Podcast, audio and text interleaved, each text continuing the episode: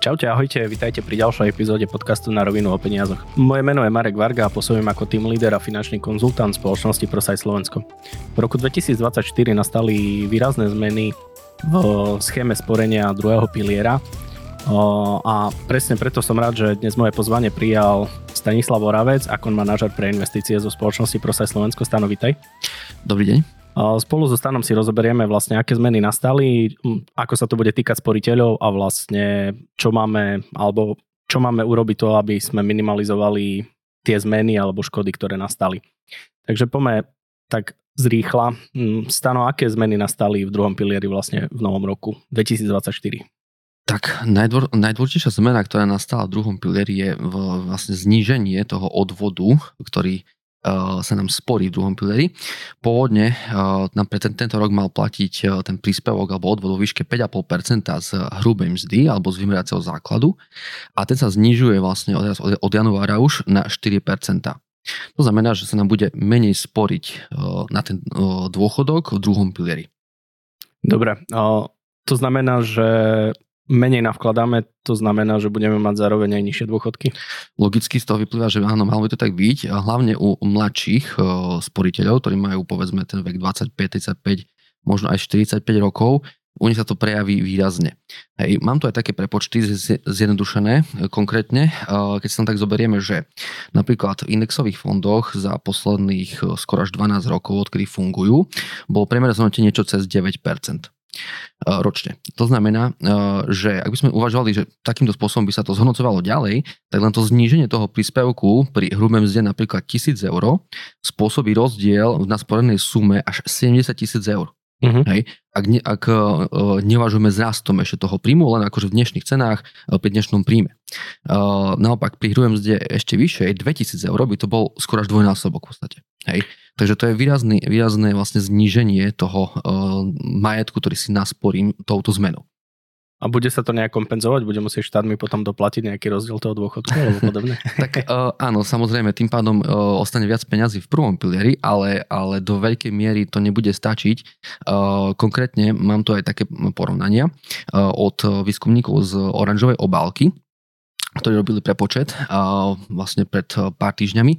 Uh, no a tam to vychádza tak, že napríklad pri 25-ročnom človeku, ktorý má uh, príjem na úrovni 1260 eur v hrubom, ten pokles v dôchodku, ktorý mu bude vyplácaný spolu z prvého aj druhého piliera, bude skôr až 80 eur na dnešné ceny.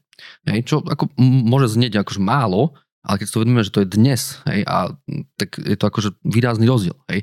A, to, a tam, uh, tam vlastne počítame aj s nejakou tou infláciou a tak ďalej.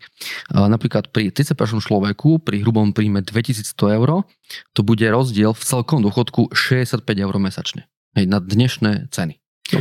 Takže takto. Keď si vezmeme, že človek bude na dôchodku nejakých 15-20 rokov, tak sa to naštíta do celku peknej čiastky. Presne tak, presne tak. Hej. Čiže um, to je trošku, um, ako by som povedal, veľká, veľká chyba, uh, že vlastne dnes uh, tie peniaze, ktoré z toho druhého piliera vlastne a nie, že sa vyberajú, ale, ale ako keby poď ich tam menej, tak um, si dnes za ne vlastne ako keby uh, ich doslova, že prejeme. Tak ak to tak mám povedať uh, zjednodušene, lebo vlastne uh, ide, o to, uh, ide o to, že na čo sa použijú.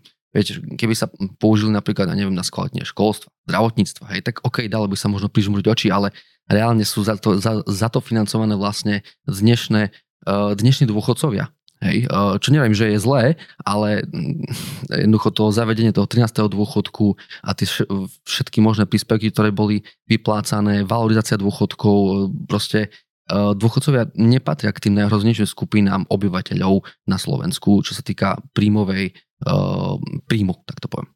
Hej, nie, nie sú najviac zasiahnuté, nie sú tá skupina, ktorá, ktorú najviac ohrozuje chudoba. Tak. Dobre, keď sa na to pozrieme, vieme nejak, ja, viem ja ako sporiteľ nejak minimalizovať dopad toho poklesu, alebo No do istej miery áno, len problém je uh, v tom, že uh, čím skôr s tým človek nejakým spôsobom sa, uh, nad, nad tým zamyslí, tým pre, pre, neho, pre neho to je lepšie. Konkrétne ako sú možnosti vlastného sporenia alebo investovania.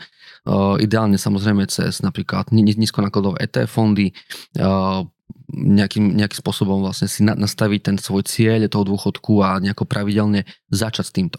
Hej, kto má dneska 35-40 rokov a vôbec toto neriešil, tak by mal veľký problém, ak s tým ne- nezačne už teraz. Hej, lebo ho to bude stať potom oveľa viac, aby dobehol ten čas do toho dôchodku na jednej strane a logicky tým pádom nemôže čakať potom nejaký, nejaký aspoň, aspoň dorovnanie toho svojho príjmu hej, mm-hmm. počas dôchodku.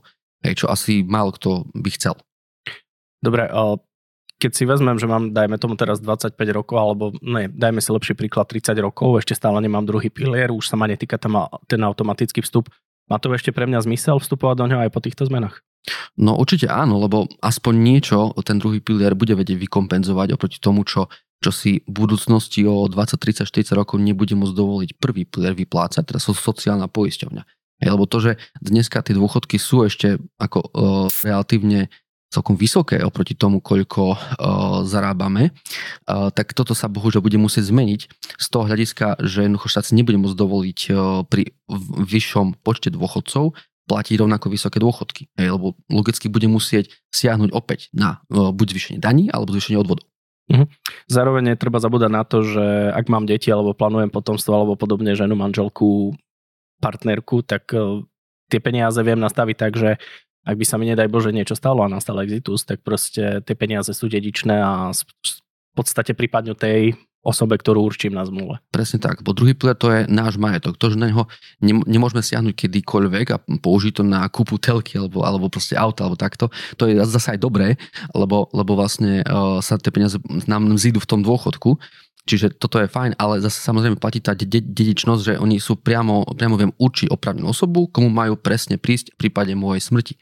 Takže ako určite tam má zmysel aj pre 30 ročných, dokonca aj pre tesne pre 40 keďže tí môžu ešte vstúpiť, ak vôbec to teraz nemali, ale, e, druhý pilier, alebo ak aj mali, ale si ho treba zrušili po, pred uh, e, 11 rokmi, kedy vlastne sa naposledy dalo vystúpiť z toho do druhého piliera. Takže aj tí si môžu otvoriť druhý pilier a ak tu plánujú na Slovensku fungovať uh, do dôchodku, tak určite to má pre nich význam. Myslíš si, že otvoria zase druhý pilier, alebo? uh, dúfam, že nie.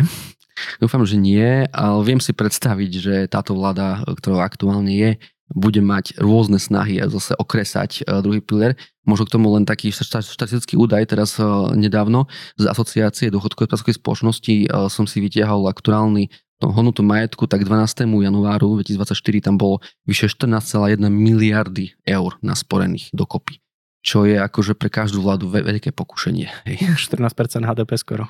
Presne tak. Hej, čiže ako, mm, viem si predstaviť, že, že vláda bude pristupovať tomu druhom pilieru ako k nejakej, mm, bohužiaľ, dojnej krave, uh, vie siahnuť uh, buď na tú výšku opäť príspevkov, že sa to zniží, ja neviem, akože v extrémnom prípade na 2%, hej, čo je akože strašne málo potom už, hej. Takže Takže, ako, alebo zase nejaké, nejaké nezmyselné garancie, ako pred desetimi rokmi, hej, tu boli, a čo spôsobilo vlastne problém a, a vlastne pred uh, dvoma, troma rokmi bola vlastne vypracovaná štúdia, kde sa pra, presne tento vplyv uh, toho presunu uh, sporiteľov do garantovaných dlhopisových fondov, kde vlastne garantovaná bola iba nula, a nič iné. Uh, a aký to mal dosah, tak ten, tak ten dosah bol medzi 1,5 až 3 miliardami eur a to bolo z roku 2019 štúdia sa mi zdá. Hej, takže ako, teraz by tam bolo ešte viac peňazí, ak by, ak by ten druhý plán nepodliehal zmenám vlád a zmenám nálad nejakých, nie, nie, nie, niektorých politikov alebo ich názorov. Mhm. Dobre, a ešte ma tak napadá otázka. Pri druhom pilieri má možnosť mimoriadných vkladov, ktoré si vkladám ja sám. Má to nejaké výhody, nevýhody? Ako sa na to pozeráš? Áno, táto možnosť tu je, uh, do istej miery to by možno dávalo zmysel, ale treba si uvedomiť, že, že tie dobrovoľné príspevky do druhého piliera uh, nie sú nejako zvýhodnené. Hej. To znamená, um, sú tam rovnaké podmienky pre výplatu uh, v podstate ako pri klasickom dôchodku, teda pri tých povinných príspevkoch v druhom pilieri, ale tým pádom je tam obmedzený prístup hej, tým, týmto peniazom.